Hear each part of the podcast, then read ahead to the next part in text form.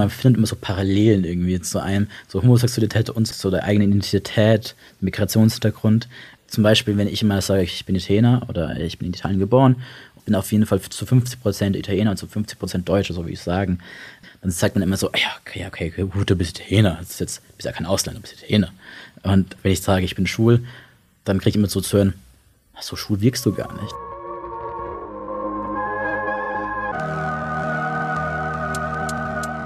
Zwischen zwei Welten. Über das Leben mit Migrationshintergrund. Das war Federico Messina. Er hat sich schon viel mit dem Thema Identität auseinandergesetzt. Mein Name ist Nadja Bedui. Und ich habe mich mit ihm darüber unterhalten, vor welche Schwierigkeiten es ihn stellt, in Deutschland ein schwuler Mann mit Migrationshintergrund zu sein.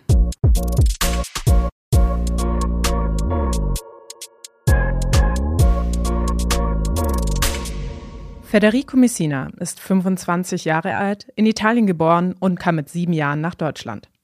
Erst lebt er in München, dann Freiburg und wohnt jetzt seit ein paar Jahren in Mainz und studiert Theaterwissenschaften im Master. Sein Vater ist Deutscher und seine Mutter Italienerin. Außerdem ist Federico schwul. Was heißt, er gehört gleich zwei Minderheiten an. Federico arbeitet als Theaterregisseur, hat bei Poetry Slams teilgenommen und auch schon Moderationsjobs gemacht. Als Schauspieler ist er in diverse Rollen geschlüpft und gleich zu Beginn unseres Gesprächs erzählt er mir, dass er glaubt, dass er sich vor allem auch deswegen schon viel mit seiner Identität auseinandergesetzt hat. Was nicht bedeutet, dass das immer einfach gewesen wäre. Vor allem, als er als Teenager realisiert, dass er auf Männer steht. Also ich habe mit 15 bemerkt, dass ich homosexuell bin und das war für mich so ein ziemlicher Einbruch, weil ich bemerkt habe, okay, irgendwie, also ah, ich will das gar nicht sein. Dieses ein ganz weirdes Verhandeln mit dir selber, weil du halt denkst, okay, ich merke, da ist irgendwas und irgendwie finde ich irgendwie Percy Jackson ziemlich heiß und ich weiß nicht, warum ich Percy Jackson jetzt heiß finde und nicht irgendwie, ich weiß gar nicht, wie die andere heißt, aber die fand jeder aus meiner Klasse unglaublich hübsch. Und dann verhandelst du das mit dir aus und denkst halt auch drüber nach, okay, was bedeutet das für dich? Also was für eine Reichweite hat das auch in deine Familie hineingesehen? Und wie kannst du da enttäuschen? Also mit welchen Erwartungen kommen dir deine Verwandten auch entgegen? Ding ist halt auch, ich bin auch Einzelkind. Das war auch ein ganz großes äh, Thema für mich, wo ich dachte, okay, das klingt, das klingt nicht, es soll es nicht so klingen, ähm, aber für mich in dem Moment war es so, okay, ich habe die ganze Last gerade auf den Schultern, diese Familie irgendwie weiterzuführen. Und jetzt merke ich, also klar, man kann adoptieren, man kann Samen spenden, das weiß, weiß ich alles. Äh, damals wusste ich das nicht, glaube ich. Aber, aber da war halt dieses Ding, dass ich wusste, okay, wie mache ich das am besten und äh, wie gehen meine Familie damit um? Ich habe ähm, mich meinen italienischen Verwandten nicht geoutet, weil ich jetzt auch, ich weiß auch gar nicht, wie sie darauf reagieren würden, ehrlich gesagt. Aber ich bin mir relativ sicher, dass da sehr viel diskutiert werden würde und dass da sehr viel, ähm, sehr viel Aktionen vielleicht durchgeführt werden würden, Bezug auf meine Cousinen und Cousins, also vor allem auf die, auf die männlichen. Bin mir relativ sicher, würde ich mich outen, würde mir ein bisschen der Kontakt wahrscheinlich so verboten werden oder, oder man würde wahrscheinlich sagen, hey, halt dich mal ein bisschen fern von einem Cousin bitte oder sowas. Als Federico mir erzählt, dass sich seine Unsicherheit unter anderem auch daraus ergibt, dass man, wenn man seine Familie nur aus der Ferne kennt, sie zwar schon irgendwie kennt, aber nicht so richtig, kann ich das sofort nachvollziehen. Wie wahrscheinlich jeder, der Familie im Ausland hat und zu dieser nur sporadisch Kontakt. Daher erscheint es auch nur logisch, dass er sich dort nicht geoutet hat. Ich frage ihn, ob er das noch vorhat. Hättest du vor vier Jahren gesagt, ob ich mich meinen Eltern outen würde, hätte ich gesagt, ich glaube nicht. Zwei Jahre später habe ich es gemacht. Und ich glaube, ich werde es auch machen. Die Frage ist halt, von wem du dich anvertraust erstmal, mit wem du darüber redest. Ist auch sehr wichtig. Du brauchst immer eine gute Bezugsperson, bei der du also einschätzen kannst, okay, wie empfinden die so? Meine Cousine und mein Cousin kommen jetzt beide in ein Alter, glaube, sie, sie ist 15 und er ist jetzt 17. Die haben jetzt noch nicht so viel drüber nachgedacht, glaube ich. Aber irgendwann werden die hoffentlich in ein Alter kommen, wo sie drüber nachdenken und auch wenn sie jetzt ganz, also wenn sie einfach heterosexuell sein sollten, trotzdem drüber nachdenken, okay, was bedeutet das für mich? Ich glaube, ich würde wahrscheinlich zuerst zu denen gehen, weil ich glaube, ich das Gefühl hatte, sie sind noch am nächsten dran am Zeitgeist, weil das ist gleich wichtig auch zu sagen, Italien ist jetzt kein rückschrittliches Land. so, wenn es um Homosexualität geht. Wir haben bedauerlicherweise manchmal äh, Politikerinnen an einer Macht, wo man sich denkt, huh, ich weiß nicht, ob sie die beste Person dafür ist. Ich rede natürlich über Meloni, die ja, ein sehr spannendes äh, Weltbild hat, auch ein sehr traditionelles Weltbild hat und jetzt das Gefühl hast, es geht jetzt alles ein bisschen wieder rückwärts gerade. Aber das ist nicht Italien. Also Italien ist so viel mehr und Italien hat eine wunderschöne Mentalität meines Erachtens, die einfach immer wieder faszinierend für mich ist. Meine Familie also ist vor allem beheimatet eigentlich in Süditalien und in Apulien, so ganz, ganz im Süden, war auch, glaube ich, zehn Jahre lang der Präsident von Apulien äh, schwul beispielsweise. Und das ist auch Italien. Und Apulien ist auch äh, für Homosexuelle eine sehr freundliche Region. Gay-Poli, gleich wird es auch genannt. Und ja, das ist halt, das ist halt auch Italien. Und ich finde, da muss man mal aufpassen, weil auch wenn ich jetzt gerade über meine Familie rede, das sind ja wirklich nur Sachen, die ich denke. In der Realität kann es ganz anders sein. Und dann denkst du dir, ach, dass ich mir solche Gedanken gemacht habe. Also ich auch bei meinen Eltern habe ich mir wahnsinnige Gedanken gemacht, wie sie darauf reagieren würden. Und meine Eltern wussten das auch schon längst. Also die haben mich auch, die haben mich auch schon mit einem Kerl erwischt und äh, das ist, die wussten das sofort. Und ich bin 25, mit 23 habe ich meiner Mutter angerufen und habe gemeint, Mama, ich komme jetzt am Wochenende nach Hause, ich würde gerne mit euch beiden reden. Und meine Mutter wusste sofort, um was es geht. Sie hat das Telefonat offenbar aufgelegt und danach hat sie meinen Vater angerufen und hat gemeint, es ist soweit und du sagst nichts dazu. Du sitzt ganz normal da, machst keinen lustigen, witzigen Spruch oder sowas, sondern du sitzt da und hörst dir das an und du machst, du sagst nichts Dummes. Und äh, die haben das auch beide fantastisch aufgenommen. Und vielleicht wird es halt bei meiner italienischen Familie eigentlich genauso werden. So, das ist ja, die, haben, die kennen mich ja auch. Trotzdem ist es natürlich ein Thema, das ihn beschäftigt und ständig begleitet. Ich glaube, ich habe mich meiner italienischen Familie nicht geoutet, weil ich das Gefühl hatte, ich wäre noch nicht dazu bereit, darüber so viel zu, zu diskutieren, weil du vor allem halt in Italienisch diskutieren musstest. Und das ist jetzt eh, also das, ich spreche jetzt nicht fließend Italienisch. Das wäre auch eine größere Anstrengung für mich. Und äh, ja, ich glaube, das ist so ein Hindernis, was du aktuell hast. Und weswegen du, glaube ich, auch, äh, wenn es um Identitäten ja in diesem Podcast auch geht, du hast irgendwie so vollkommen zwei verschiedene Identitäten. Also wenn ich in Deutschland bin, bin ich ein ganz anderer Mensch. Ich kann jetzt hier stehen äh, und mit dir darüber reden. Und äh, wenn ich in Italien bin, dann halte ich mich schon zurück. Also wenn ich zum Beispiel mit einem Freund durch Italien laufen würde, ich würde, glaube ich, schon nicht so auf die Hand greifen oder sowas. Oder Öffentlichkeit küssen wäre, glaube ich, so sehr schwierig für mich. Und deswegen, du hast, du verhältst dich vollkommen anders. Und du musst irgendwie damit lernen, irgendwie umzugehen und zu schauen, äh, was du machst und äh, wie du dich verhältst. Und das ist natürlich wahnsinnig belastend.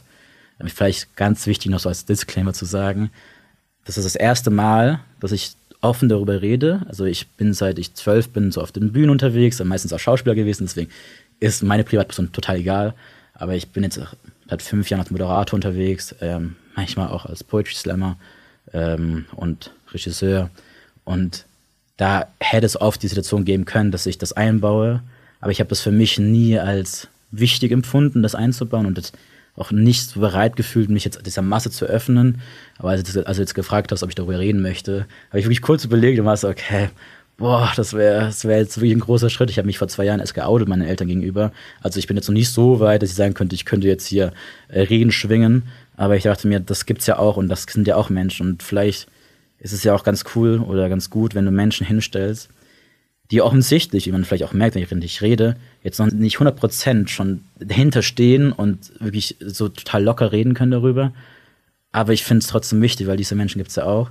Und vielleicht hilft es ja Menschen, die, die so fühlen wie ich oder auch noch mehr Probleme haben, damit umzugehen. Nachdem Federico mir das erzählt hat, war ich erst einmal sprachlos. Ich habe mich schon damals bei ihm bedankt und möchte das an dieser Stelle noch einmal tun. Danke, dass du so mutig warst und mit mir gesprochen hast.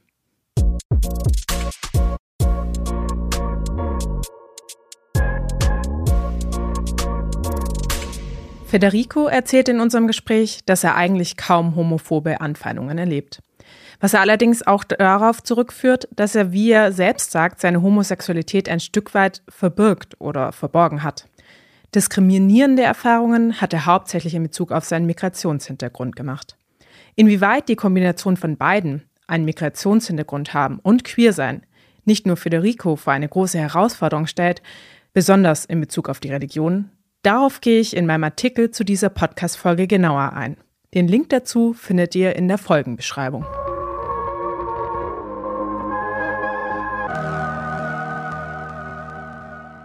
Interessant ist auch, welche Erfahrungen Federico mit Alltagsrassismus gemacht hat. Denn manche machen in Bezug auf ihre Diskriminierung nochmal einen klaren Unterschied, wenn man das so nennen kann. Welchen Migrationshintergrund man hat, spielt hier eine große Rolle, wie Federico erst neulich wieder am eigenen Leib erfahren durfte. Also ich würde mich beschreiben als ja, halbwegs weißen Mann, keine Ahnung, wenn er braun gebrannt ist, noch ein bisschen dunkler, dunkle Hautfarbe, aber ich bin, ich werde noch als weiß gelesen, glaube ich. Und äh, das ist, glaube ich, dann so, ey, okay, das, das, das ist so schlimm, das kann ja nicht sein. Und ich wurde kürzlich gefragt von einer älteren Dame, mit der ich kein Gespräch hatte. Ich stand da nur rum und habe Musik gehört, hatte Kopfhörer drin. Dann kam so eine ältere Dame auf mich zu, hat mir was gefragt, hab ich, ich habe es nicht gehört, weil ich Kopfhörer drin hatte, habe sie rausgenommen, habe gefragt, Entschuldigung, was haben Sie gesagt? Sind Sie Türke? Ganz spannende Icebreaker. Äh, dann habe ich gemeint, nee, nee, ich bin Italiener. Glück gehabt und ist weggegangen. Und es hätte mich wirklich interessiert, was passiert wäre, wenn ich jetzt Türke gewesen wäre und was ich mir hätte anhören dürfen. Ähm, ich habe keine Ahnung. Und deswegen, ich, ich habe immer das Gefühl, ich kratze immer ein bisschen so daran. Ich merke, was, was für ein Potenzial dahinter stecken könnte. Aber dadurch, dass ich noch als so, ich, er könnte auch noch Deutsch sein, gelesen werden könnte, geht dieser Silberkelch gefüllt mit Gift an mir vorbei. Ich glaube, sonst, also, so People of Color Menschen, wenn die mir erzählen, äh, was sie alles erleben müssen äh, und was sie alles so mitbekommen, bin ich auch schon so, ja, das ist, das ist das ist nicht meine Erfahrung, Gott sei Dank, aber. Federico und ich haben uns auch darüber unterhalten, dass er das Gefühl hat, dass oft eine Unterscheidung gemacht wird in sogenannte gute und schlechte Migrantinnen. Er als Italiener gehört zu den guten Migranten. Das ist zumindest das, was ihn von vielen Leuten gespiegelt wird. Zu den schlechten Ausländern in Anführungszeichen gehören eher arabische und türkische Mitbürgerinnen. Auch als ich mich weiter mit Federico über seine Rassismuserfahrungen unterhalte, zeigen sich zwar Parallelen in diesen Erfahrungen, aber es scheint zumindest eine Erfahrung zu geben, bei der auch Islamfeindlichkeit eine Rolle spielt. Anfeindungen habe ich spannenderweise, glaube ich, nur in Mainz bekommen. Ich weiß nicht, woran das liegt, ehrlich gesagt. Ich habe immer ja warum München gelebt, aber in Mainz da sind wir Regionalbahn gefahren. Da saßen wir in einem Vierer und gegenüber war auch ein Vierer, der war nur besetzt von einem Mann, der richtig betrunken war. Der hat mich irgendwann fixiert und mich so angestarrt. Und ich war schon so, du siehst das Fixierung und du weißt schon, da wird jetzt nichts Gutes rauskommen. Da wird jetzt irgendwas richtig Dummes gleich fallen. Und dann äh, hat er so angefangen, so, ja, wer bist du denn jetzt hier? Und, und du generierst es natürlich, weil du denkst, wenn ich jetzt drauf eingehe, es wird noch schlimmer werden, es wird noch, es wird noch anstrengender werden. Und ich, das nervt mich auch ein bisschen, man ist so ein bisschen so paralysiert immer. Das ist so, du traust dich dann nicht, so eine Szene zu machen, weil du denkst so, ich will jetzt auch nicht, dass es jeder mitbekommt, weil es irgendwie auch ein bisschen, es ist einfach unangenehm und du willst es nicht zum Thema machen lassen. Und das ist, das ist total falsche Herangehensweise. Aber trotzdem bist du dann so und dann wirst du, kann ich, dann fang an, jetzt ist mir scheißegal, komm. Äh, ich höre dir eh nicht zu und trotzdem hörst du ja trotzdem zu. Ähm, und dann sagt er, ja, geh mal zurück in dein Land und so solche Sachen fallen dann immer wieder. Ich vergesse es relativ schnell wieder, weil es mir auch wichtig ist, es nicht zu merken, weil es gibt so viele schöne Sachen in meinem Leben, da muss ich jetzt mir nicht die schlechten merken. Und eine andere Situation, die ist auch ziemlich krass gewesen, da muss ich wirklich sagen, das, das beschäftigt mich noch immer, das ist zwei, drei Jahre her. Da war ich beim Münsterplatz und stand da mit einem Freund rum, habe mit ihm gequatscht und es war ein ganz normales Gespräch und wir standen wirklich gegenüber und da war zwischen war vielleicht so ein halber Meter Platz. Aber da, da hat sich keine Person eigentlich so reindrängen können. Natürlich kam dann wieder ein Besoffener daher und hat sich so genau zwischen uns gestellt, hat mich so angesehen, war auch ein Kopf kleiner als ich, da ich dachte mir auch schon sehr mutig von ihm und äh, starrt mich so von unten, von, von unten nach oben an und sagt so, bist du so ein Mohammed? Und dann bin ich so, bitte was? Und ich habe es auch nicht richtig verstanden, weil jetzt seine Aussprache war nicht gut und deswegen hatte ich da ein bisschen Probleme. Und dann habe ich gesagt, Entschuldigung, was ist los? Und dann hat er mir auf äh, die Jacke gespuckt. Er äh, hat mich angespuckt und ist dann gegangen. Und wir beide standen so da, total fassungslos, total überrascht, so, weil du, was, ist denn gerade passiert? Was ist denn gerade passiert? So mitten in der Öffentlichkeit. Es war, es war auch nicht mal abends oder so, was, was auch nicht rechtfertigen würde, wenn es abends wäre. Aber du denkst so, so wenn, draußen die Sonne scheint, du denkst ja nichts Böses eigentlich und dann wirst du angespuckt. Dann wirst du, und also ich habe auch nichts gesagt danach. Also wir, er ist dann auch weggegangen und äh, ich habe auch ich habe, weiß gar nicht, wie ich reagiert habe. Ich war gleich auch nur fassungslos und war so, das geht, also das geht gar nicht klar. Erst Ende Juni brachte eine unabhängige Expertinnenkommission einen ersten Untersuchungsbericht zu Islamfeindlichkeit in Deutschland raus. Da heißt es auch, dass oft Menschen diskriminiert werden, die als Moslem Muslima gelesen werden. Habt ihr schon Diskriminierungserfahrungen gemacht? Und wenn ja, welche? Schreibt uns dazu über audio.vrm.de.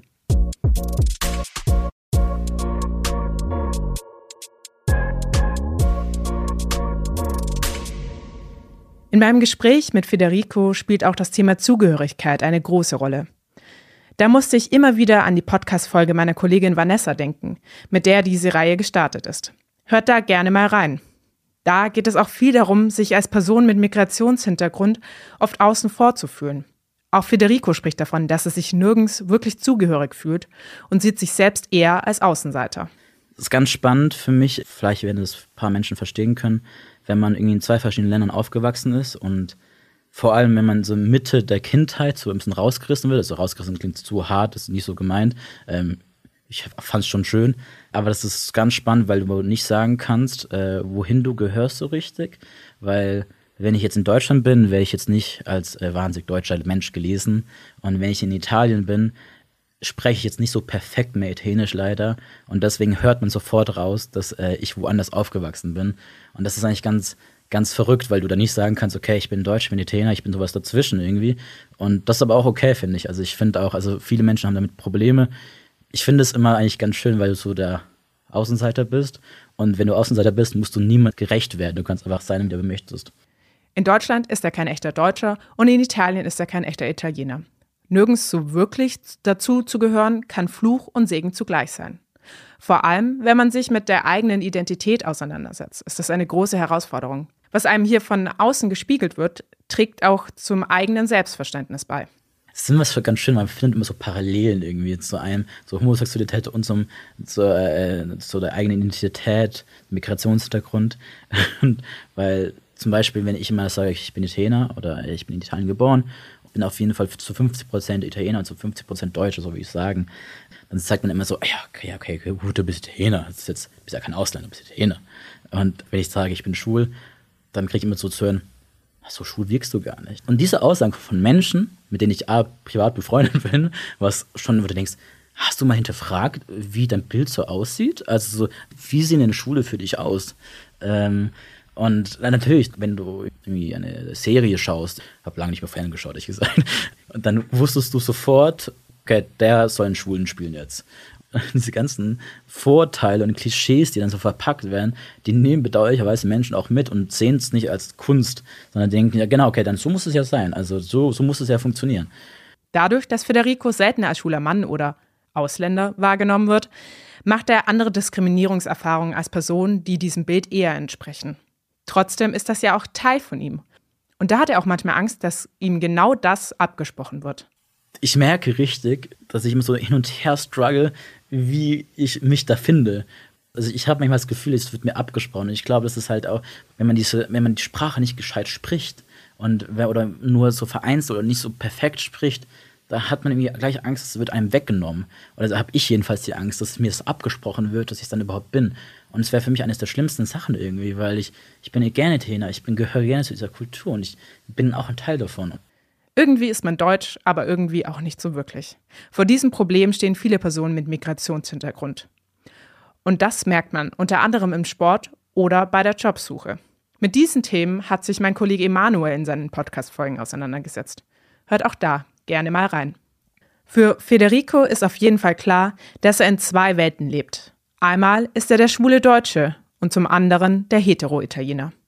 Die Frage ist nur, welche Schnittmenge diese beiden Welten haben und ob sie sich weiter annähern werden. Zwischen zwei Welten ist eine Produktion der VRM von Allgemeiner Zeitung, Wiesbadener Kurier, Echo Online und Mittelhessen.de. Redaktion und Produktion Vanessa Felix Arroya, Emanuel Arzig, Nadja Bedui, Anita Pletsch und Mike Dornhöfer.